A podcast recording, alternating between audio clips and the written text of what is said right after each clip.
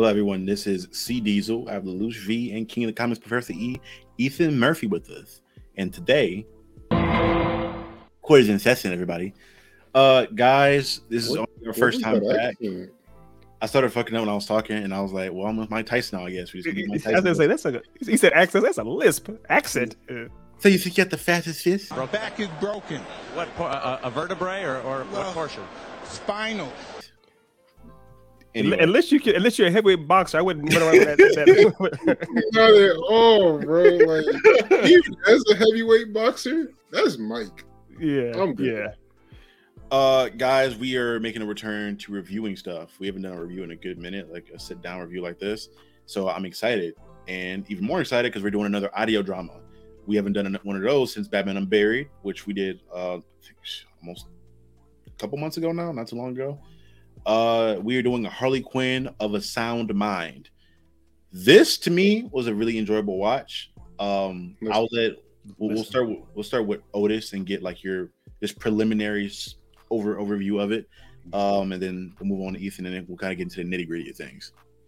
Yeah, um, I, I really enjoyed uh, this podcast. Uh, hearing uh, Christina Ricci's take on Harley Quinn was was pretty Mhm. well done, man. I think uh, she, I mean, she's always been great in stuff like this, and uh, to to see her be able to continue that process is definitely uh, was enjoyable. Well, not see here because it's a audio. Yeah. You, hey, But, for me, um, I see it whenever I'm watching it. but I ain't hold you. If if it, if it's if it's that immersive that you feel like you're watching it, that's, that's saying something. So Mhm. Uh, go ahead. My bad. I'm just saying, I I think uh, it was pretty well set up. Um, it's, it's it is a shorter uh, podcast, but I, I don't really have any issues with uh, any of the pacing. Word to the POI we just finished. Mhm. Um, I I think it was a pretty well done thing. Uh, I'll, let, I'll let Pastor Brody E over there to see what you think. Professor. Yeah. I really enjoyed it. First, you got you have your shout outs, uh, flowers to the name alone of Sound Mind. It's like, aha, I see, I see what you did there. It's a Mhm. podcast about Mhm. these about a psychologist. It's like, yeah, that's that's fantastic. Triple entendre. Don't even ask me how. If they did it, they made it work. They made it work. Uh, and uh, obviously, of course, flowers to, to Christina Ricci. She did wasn't putting on a voice to sound like Harley Quinn, but it, the voice she had worked really well. It seems like it it, it fit for what the character Mhm. you know is and ultimately becomes too. Also, it seems appealing as far as given what the Joker is attracted to or whatever he likes to do. It's like yeah, that could I could see that kind of a because we know what she looks like, but also just hearing the voice, it's like I could see the attraction to someone like that. It's she sounded she seemed strong yet acute at the same time. I mean, I mean in the best possible way. Uh, not just her, but the voice acting for the Joker too, especially in the sixth episode. The way he when he seemed when he seemed genuinely vulnerable, he was like, Yeah. kind of getting to his backstory. It's like, yeah, this actually his this voice actor, uh, actor Billy. Magnussen, Mag something. Billy Billy Magnussen. Magnussen. I, that's I'm sorry if I'm, we're mispronouncing your name really bad. I know we probably are, but. But Shout yeah, out they- Billy. shout out to Billy. Shout out to Billy. They did Billy. a great. They did a. He did a great, great job. And of course, got to give flowers to the last person. Of course, of all is uh, Otis's buddy uh, with Bill from uh, King of the Hill, Stephen Root, as the kind of obnoxious head of uh, psychology at the at, at Arkham. So yeah. hmm Uh, yeah, this for me, honestly, I believe I like this better than Batman Unburied. To me, um, Hard nothing. to. y'all guy. Okay, Yeah, solid. Uh, Absolutely. Yeah, it's not a. the thing that I like about these DC audio dramas is that there's at least for these ones over the Rogues Gallery of Batman is that because all his patients, all his uh Rogues Gallery are like mental health patients where they have a mental health issue, you can write so well with how these characters see the world, their modus operandi. One of my favorite things was when uh Harley would sit down and talk with uh the ventriloquist. Because it's, Yeah, it's, Arnold, it's something yeah. where it's not like threatening, but at the same time, it's just so well done. Like I felt like I was sitting in on someone talking to a mental health patient. And I love that they did the thing that a lot of the great Batman media do, where they not only analyze Batman as a character and as a personality, but like the city of Gotham.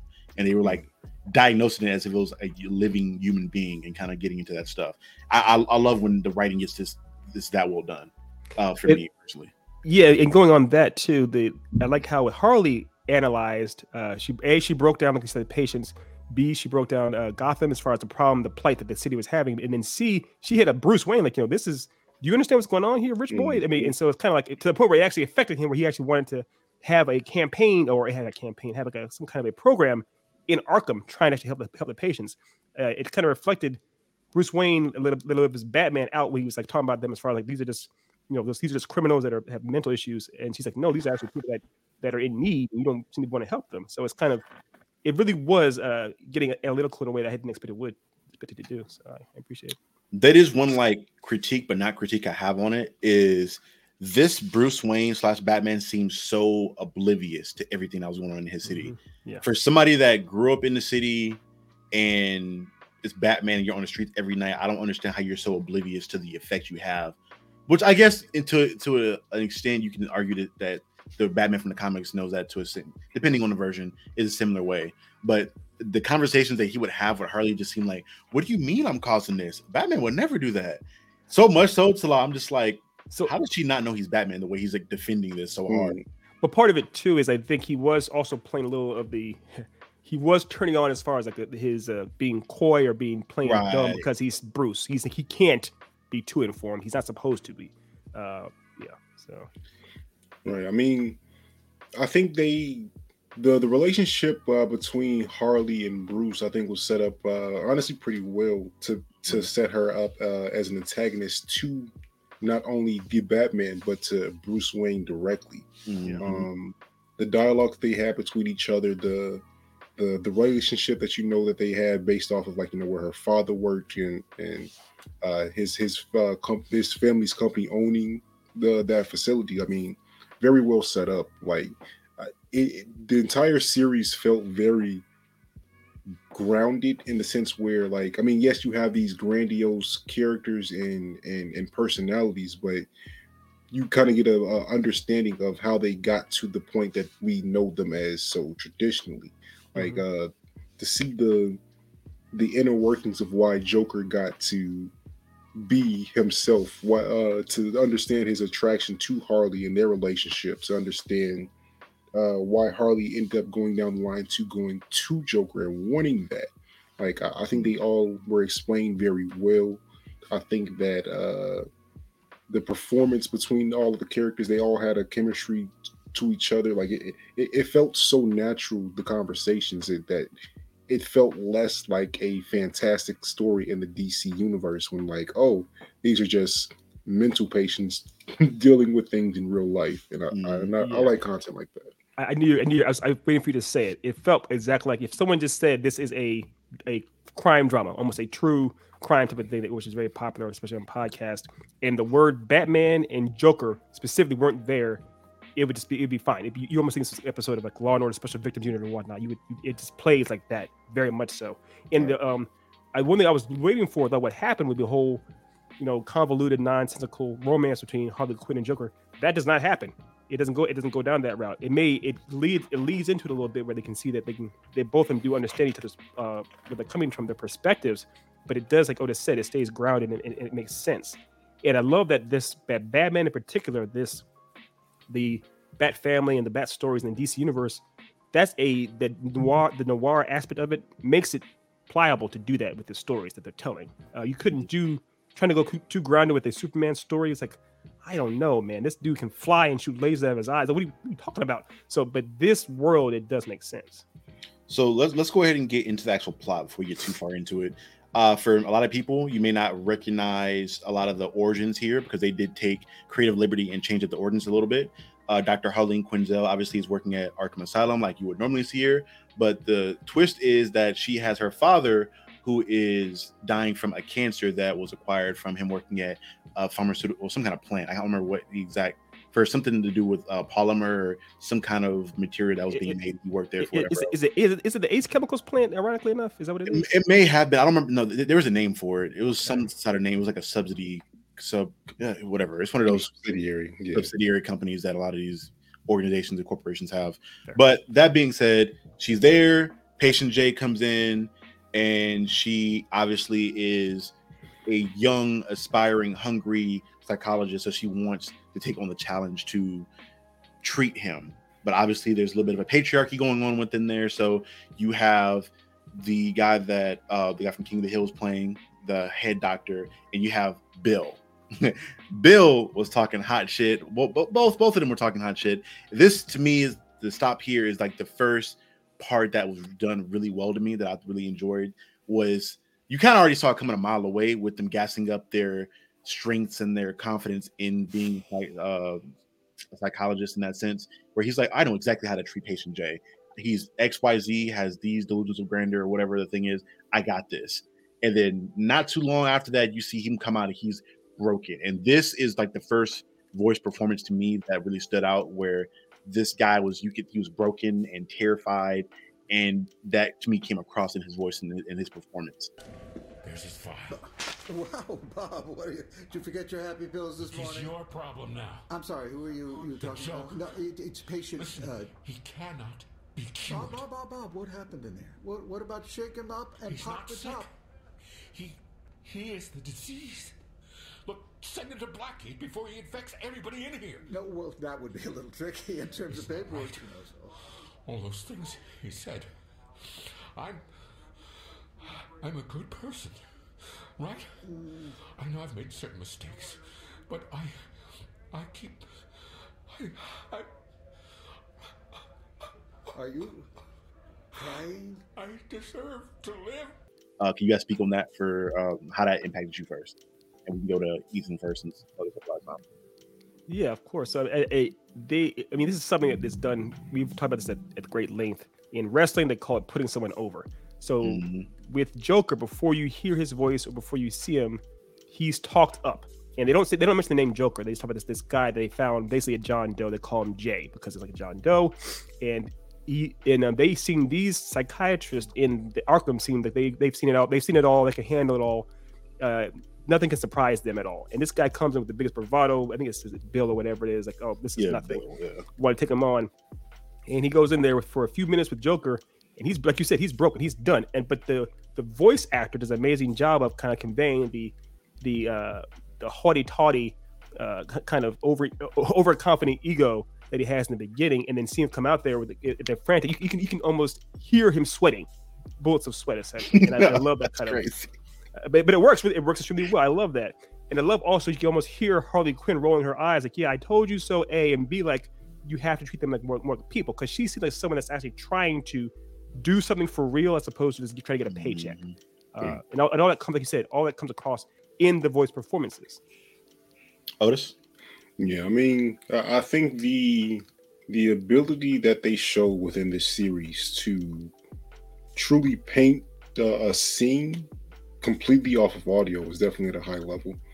Um, the there's like uh all everything down to the the cadence from how they spoke to each other, the inflections that they had in their voices really made it seem like they were directly in these places having these conversations with each other. When we have obviously we know that's not the case. Like they're not there is no arkham asylum in real life you know but it all the the the feel of it the the the, the small the sound notes they added to to make sure the aesthetic of the the sound was right like all really uh, made it a, an immersive experience and i give that to credit to the, all the cast for including uh be included in that process to make it that way Yeah, uh, real quick, just to piggyback off what you're both saying, I watched The Green Mile just last night. I know it's three hours, but I'm an old man, uh, and I love that movie. And it's a lot of it takes place in on death row, you know, with bars and everything. And when the Mm. characters are in, they're, when they're on death row, you hear the way it sounds with the bars and the echo and everything. They did an amazing job of creating that uh, audibly. You can tell when Harley Quinn and them are in Arkham, as opposed to when Harley Quinn's back at her apartment with her dad Mm. or when she's you know uh, at the hospital. Whatever. You, you can always tell where they're supposed to be. That's a small detail that a good production team will do with audio play. yeah, sound design was immaculate here. Um, Acting, I guess to get an acting one more time. This felt like to me almost like the purest form of acting, where it, to me it could have just been them like line reading together, but it was done so well, and you, it, it felt like everybody had a certain level of chemistry. Like when you're building a scene and you like with, with Bill and Harley, for instance, obviously they worked together for some amount of time, so they have a rapport. It felt like that. Like I, I could hear and feel the chemistry between her, her father, whoever else they spoke to, to tell her this is a world that's been here before, and we didn't just walk into something just being painted. It felt like it mm-hmm. was weird. Like we're just peeking in the window through something. Uh, but to move further into the story, obviously, I'm not going to go like little by little, but we'll take a huge jump in. Obviously, Harley has interactions with her and patient J, um, and it's very interesting because in my head, obviously, I've seen all the other media that portrays their relationship and the abusive nature of it, all the Stockholm syndrome, all that stuff going on. This was a very different take where it wasn't found in abuse or her love for his craziness. It was him trying that initially. It felt like he was trying to go that direction, but she wasn't going for it. And he Mm-hmm. kind of humbled himself to an extent. And you see that for at the end of the conversation, she's like, Oh, you have to cut this early. Oh, he was in the middle of a joke or something. And she's like, Yeah, I gotta leave early to take care of something. And for him, I guess he was so used to like with Bill, people are so intrigued in him. But her just doing that, like threw him off his game. He like humbled himself from that point on in in his conversation with her. This is probably the most reserved, reserved, grounded Joker I've ever heard or seen, or any like in any portrayal I've seen. He was very Yes. humbled from So, her. so real, two two real quick things I'll say. Then let Otis go because I keep on. I talk too much. I know. Um, one is that we have to acknowledge this is a this is a different Harley because this Harley, uh, unlike the lore we're used to, has a healthy relationship with her father. This isn't Mhm. a broken daddy's girl. This is someone who actually has a healthy father. Who has, she's very much dedicated to her father, and because of that, I imagine that if that that relationship they had made her more resistant uh, or uh, to someone like the Joker. He can't manipulate her as well. Um, and and two, I love the idea that because the Joker is such a, a master manipulator, like he always is, it's when he stops trying to manipulate her at the end where she does start actually feeling something for him. Also, it's after her dad died. And I'm not saying that Harley and Joker is meant to be, she has a what they say in some capacities that women oftentimes fall for guys are minded of, their dad. Um, doctors tend to, or nurses or doctors, what have you, they love, of course, helping people, and it's very common for them to want to. The whole Florence Nightingale syndrome, where, the, where a patient falls in love with their with, with their uh, with their nurse or Mhm. nurse or what have you. You could tell some of that was happening in here, and it was it was going both ways in a way that has never been done before, and I really enjoyed that. Yeah, um, I think there was an interesting take on how they kind of flipped the power dynamic because we are used to Harley Quinn being the one that was constantly, you know, behind the eight ball with Joker. Like she, he was the putting out the manipulation. She was forming her thoughts. Like he, he, he molded Harley into what we got in the end. And in this one, I feel like it was a, a little bit of the reverse. Like she, she kind of de- developed how she wanted the standard for their relationship to go between her and Joker, and he had to kind of adjust to her instead of the, Yeah. the usual vice versa. Um, I think they did they, they did that very well. Um, I think they did a good job in kind of really building the both of their attachment to each other. Like it didn't seem like it was something that was forced or uh, that they. I mean, obviously, knowing the characters and knowing the lore of Batman, you knew how this was going to end up, but it didn't feel like it was just like uh, the cookie cutter. It was supposed to happen. This just felt like, oh, I saw you did that, but I, I know Joker reacted like this because of that. I know Harley reacted like this because of that. Like building up that that that true motivation to to get to that ending spot. I think they did uh really well in this. Uh, you don't get to see that uh, uh, often, in my opinion, especially in content like this. Yeah. Right.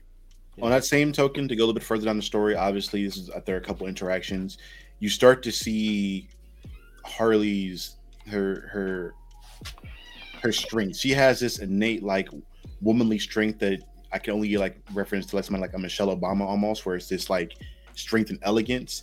And she knows what she is and the power she has. And you see that through her manipulation of a lot of her uh, patients. It's even little. It's, it's a little scarier to me because she has a knowledge on how the human mind works and how their mind works. So you see her do that when she's manipulating Joker with the whole Trevor thing, where he makes the little quip about a dude named Trevor, and she immediately starts to spin that into, well, Trevor didn't do X, Y, and Z for me, or this and this could have happened. And he's like, she's getting him invested. That thing that a lot of a, a lot of dudes I know fall for when they get wrapped around somebody's finger, man, woman, or indifferent. Um, and that was really dope to me to see the how she how well she did that, and just Christina Ricci's outstanding performance because it was like her voice changed just a little bit to where it was like mm-hmm. kind of seductive almost, and you heard it. It's the little stuff that she did, and I was like, damn, she she got Buddy wrapped around his finger, around her finger. It wasn't just him. It was also, of course, Arnold. You mentioned before the uh, the Mhm. ventriloquist. For Ventriloquist, those who don't know, the, uh, the character Scarface, the person who ventriloquist is him is named Arnold. Um, Mm-hmm. that character was amazing too because I I'd never seen this portrayal of him. He always seems more meek and kind of the victim of Scarface or that part of his personality, so to speak, the multiple personality uh, uh, sort he may have. But this one was interesting. He had a very his character was interesting in and of itself. And Mhm. when, when he himself, as Arnold, was talking to Harley Quinn, having Harley, how Harley pretty much got him to basically use a sock puppet. Sacco. She, good old, which is an amazing character, by the way. Uh, Mm. How she got him to use Sacco, basically because she knew that he would talk to her more uh, if if he let down his walls, was, was less guarded. Uh, And that's Mhm. something that in real life, good therapists, good psychologists, uh, psychiatrists can do. And you said she's she was, I think what it was is for the first time, the Joker got out manipulated, and it may it wasn't necessarily meant to be a negative thing, but he definitely it did if it happened to him. You know. All right, Otis.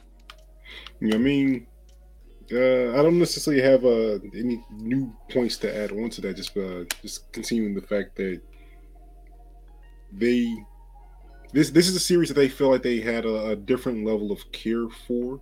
Like Mm. it, it seems like they were like you can tell that Christina Ricci like uh, cared for how she was portrayed as Harley Quinn. So like you know the it- was very meticulous and, and deliberate all of her lines how she delivered certain things and uh i think that is something that i wish that we could see in more forms of uh superhero content like having Mhm. people that are actually dedicated and related to the content that they're portraying instead of just doing the role to get the the cash itself feels like sometimes Right. To Yeah. continue to that point, to, as far as the care, one thing I wanted to harp on really quickly is the level of detail when it comes to people that may be fans. We talked earlier about how you could not have the title and not know who these characters were and have that, but the fact you do makes it a little bit better because they have a lot of references to really like in like in-depth characters you have to be fan like Maxie Zeus was mentioned in this He was. briefly. He was. uh yeah. Croc was in it at some point but they mentioned him really briefly in terms like saying his saying his name They say whale. Aaron- Yeah. Waylon, Aaron Cash. If people played the Arkham games, you know who Cash is. They made these subtle little references throughout it to where, in my head, I, was, I listened to it with a friend while she was here, and she's just watching it in my head. I'm just like, "Ooh, they said that. I know him, or I know this, that, and the third, like a little child." Uh, things like that we, we've talked about in the show a million times about like attention to detail and people that care about the source material, and that is very apparent in this. Yeah, it, it- and that I, I love what you said. Both of you guys are talking about, it, of course. But one thing I, I thought about, Otis brought up the idea as far as it exploring this kind of story. Do you think this would have worked as well if it wasn't done in this format? If it wasn't done as a podcast? Let's say you tried doing this as a either an animated episode or a mini movie. I mean, it's because it was all the episodes combined make for about 120 minutes, a two-hour feature film. Mhm. Do you think this would work as a feature film, or I, I could, but I think the benefit that things like this have is that people aren't paying attention to other stuff. It was animated, we pay attention to the animation, acting, we look at like set design, things like that. But the fact this is just audio and just this, it's like acting and production at its like its highest form because you're only focused on those things. So if they're not done well, you notice, but if they are done well, you really notice. I I agree. mean, I feel like if you put uh, the level of attention to detail that they put into this series into most things, it'll it'll it'll translate pretty well. I mean, you can't get everything perfect, but I mean, even down to like they were thinking about the Batman lore on a critical level, and that's not something that you typically see within Mhm. these type of uh, mediums. Like, I mean, you don't you don't see anybody uh, within uh, uh, Captain America breaking down the actual pol- politics behind the, the motives of uh, their what they're doing, I wonder as why. opposed to this. Like, you get well, that's, there's that's a- not that's not a that's another- whole. that's another yeah, a whole other. But um, but as opposed to this, like you know, you like Harley Quinn literally psychoanalyzes Bat. Like we, we mentioned earlier, but yeah, Batman, the city of Gotham, half of the the uh the people in Arkham that she she did. Like Bruce Wayne. She does analyze Bruce right. Wayne. like you don't get that level of uh, self-reflection in in most superhero content. In fact, they usually try to keep it pretty light or maybe uh, focus on the overarching tone of something that they're trying to portray. Right. But like, yeah, you, you never get the the actual psychology of why a person is doing what they're doing in, in I- superhero content like so that. that's why I think it's perfect for this medium because they had the carte blanche because they didn't have to worry about money or big budget. They were able to tell a very different story, very nuanced story, a Mhm. more super grounded kind of a more adult story without having to worry about having trying to make a dollar or having to be like, like the Joker movie by Todd Phillips making a hundred million dollars. They could do a very elseworld kind of a story, take a chance with it, and not have to worry about anything to have a hanging over their head. So. Mm. to get into a little bit of the psychoanalyzation of Gotham itself, uh, one thing that I really thought was interesting was their take on why the villains became a thing. And we we see we've seen this before where they said that the reason that the supervillains escalated was the fact that because Batman made crime harder, the villains had to up their ante and that spread to other things. But the thing that was different about this is that she made it a point to talk about the people of Gotham not being heard or not being seen because obviously they're poor or whatnot and that led to them seeing Batman getting publicity, being seen, being celebrated, doing crazy stuff, and then that escalated the thing. And I think that was somewhat real. Again, the other one's pretty realistic as well, but I think this is really realistic to modern day society where you see the internet now, where you'll see people do like pranks or little things and they'll get attention, and you just see people having to up the ante to do crazier, a lot of times stupider stuff to get that attention and to get that celebratory uh celebratory nature that they seek so much. And to me, that just hit a lot harder because I was looking at that as like I don't know if that was meant in the writing, but it felt like a mirror into like I'm what we are now. I'm sure it was. I mean, yeah, I completely agree. That that was something that was brought up even in the Batman the animated series back in the day when the characters themselves put Batman on trial, but then also the idea as far as they they wear costumes and things of that nature because Batman wore a costume. Uh, they were trying to be in the same level as him. If he's a superhero, we had to be super villains. But uh, as you're, it's been addressing the the actual uh, specifics that you have as far as the the internet and social media these days with things, it is very much if this person's getting attention for doing A, B, and C, then I have to do this much more to get that much more Mhm. attention. Um, even if it's a criminal, it may be someone that genuinely is starving, genuinely is having problems. If they feel that society won't recognize their problems because they don't wear a costume and go on rooftops, then they'll do whatever they have to to get them to see them for for Mhm. even for good causes sometimes. So it's I agree that makes perfect sense. All right. Well, to I guess we can kind of skip again. I'm just kind of skipping through the story because all these were released at one time, uh, one season. So we didn't have the thing with Batman Unburied. We had to review them week by week. So moving toward the end uh, of the story and seeing, we talked about the manipulation of a Harley with the Joker and how that went. I think it was very interesting to see that not flipped on his head completely near the end in their final interaction at the dock. Well, not their final interaction, but near one of their final interactions but it was interesting to see how Harley went in with after all their conversations. He already had like a preconceived notion about who he was and how he operated. And at the end, you see him get really kind of tender in a moment where he's kind of giving his backstory um, and kind of giving her condolences for her father and things of that nature. It, it, it seemed like he was very much so concerned with her as a person, and you kind of saw him drop the facade that he had going on earlier when he was trying to romance her. So much so that Buddy like read a, a romance book to get her. It was like genuine about that. I was like, damn, that's wild. Like he does care for her, and it was it was refreshing to see that different of a take. Yeah. Yeah, he he he simps. Like at Mhm. the end of the day, they they made Joker the simp.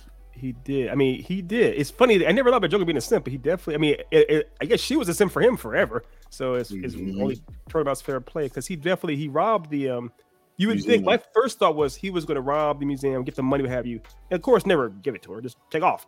But he actually did it, and 100 percent was there for him. And, and she, and once once he did, she was like, "Well, all right, later, get away from me." And he and she told him off at the hospital. She pretty much told him to get the fuck off and never come back. So I was like, ah, dang, okay, fair enough. Harley. He was hurt. He was mad as Mm. fuck. He was he was all kinds of broke. I, I've never seen a guy more butthurt in my life. So it's, it's a very different dynamic. He was so hurt that he was at a point where he called security on her. Like, get her away from me.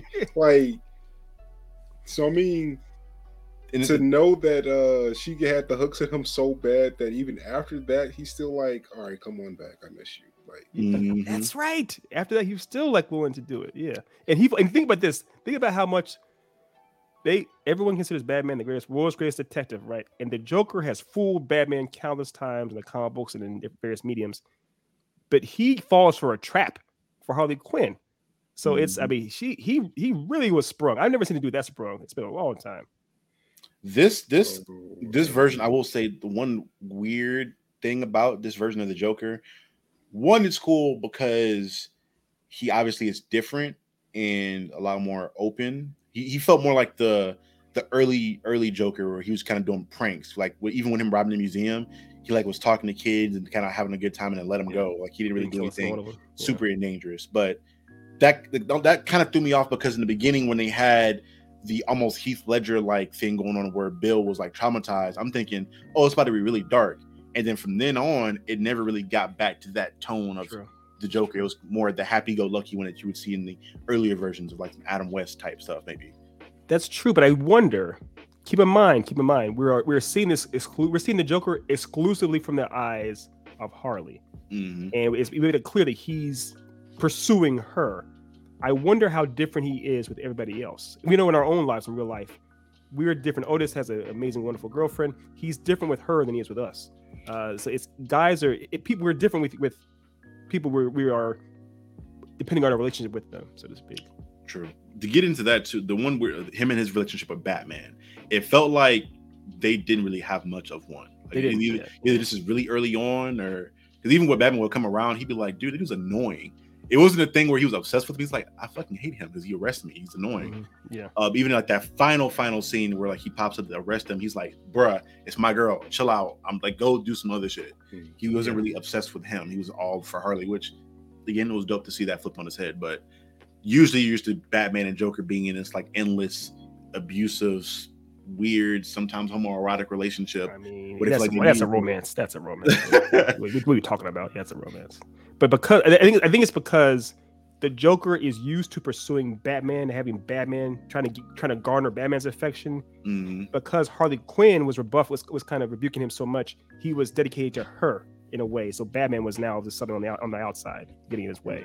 And then I, I had gathered that uh, just from the some of the things that they said within the series that this was pretty early in Batman's tenure. Like this didn't seem Mhm. like a, No. a seasoned Batman that's been around for a while. At least, uh, at least not from what I got.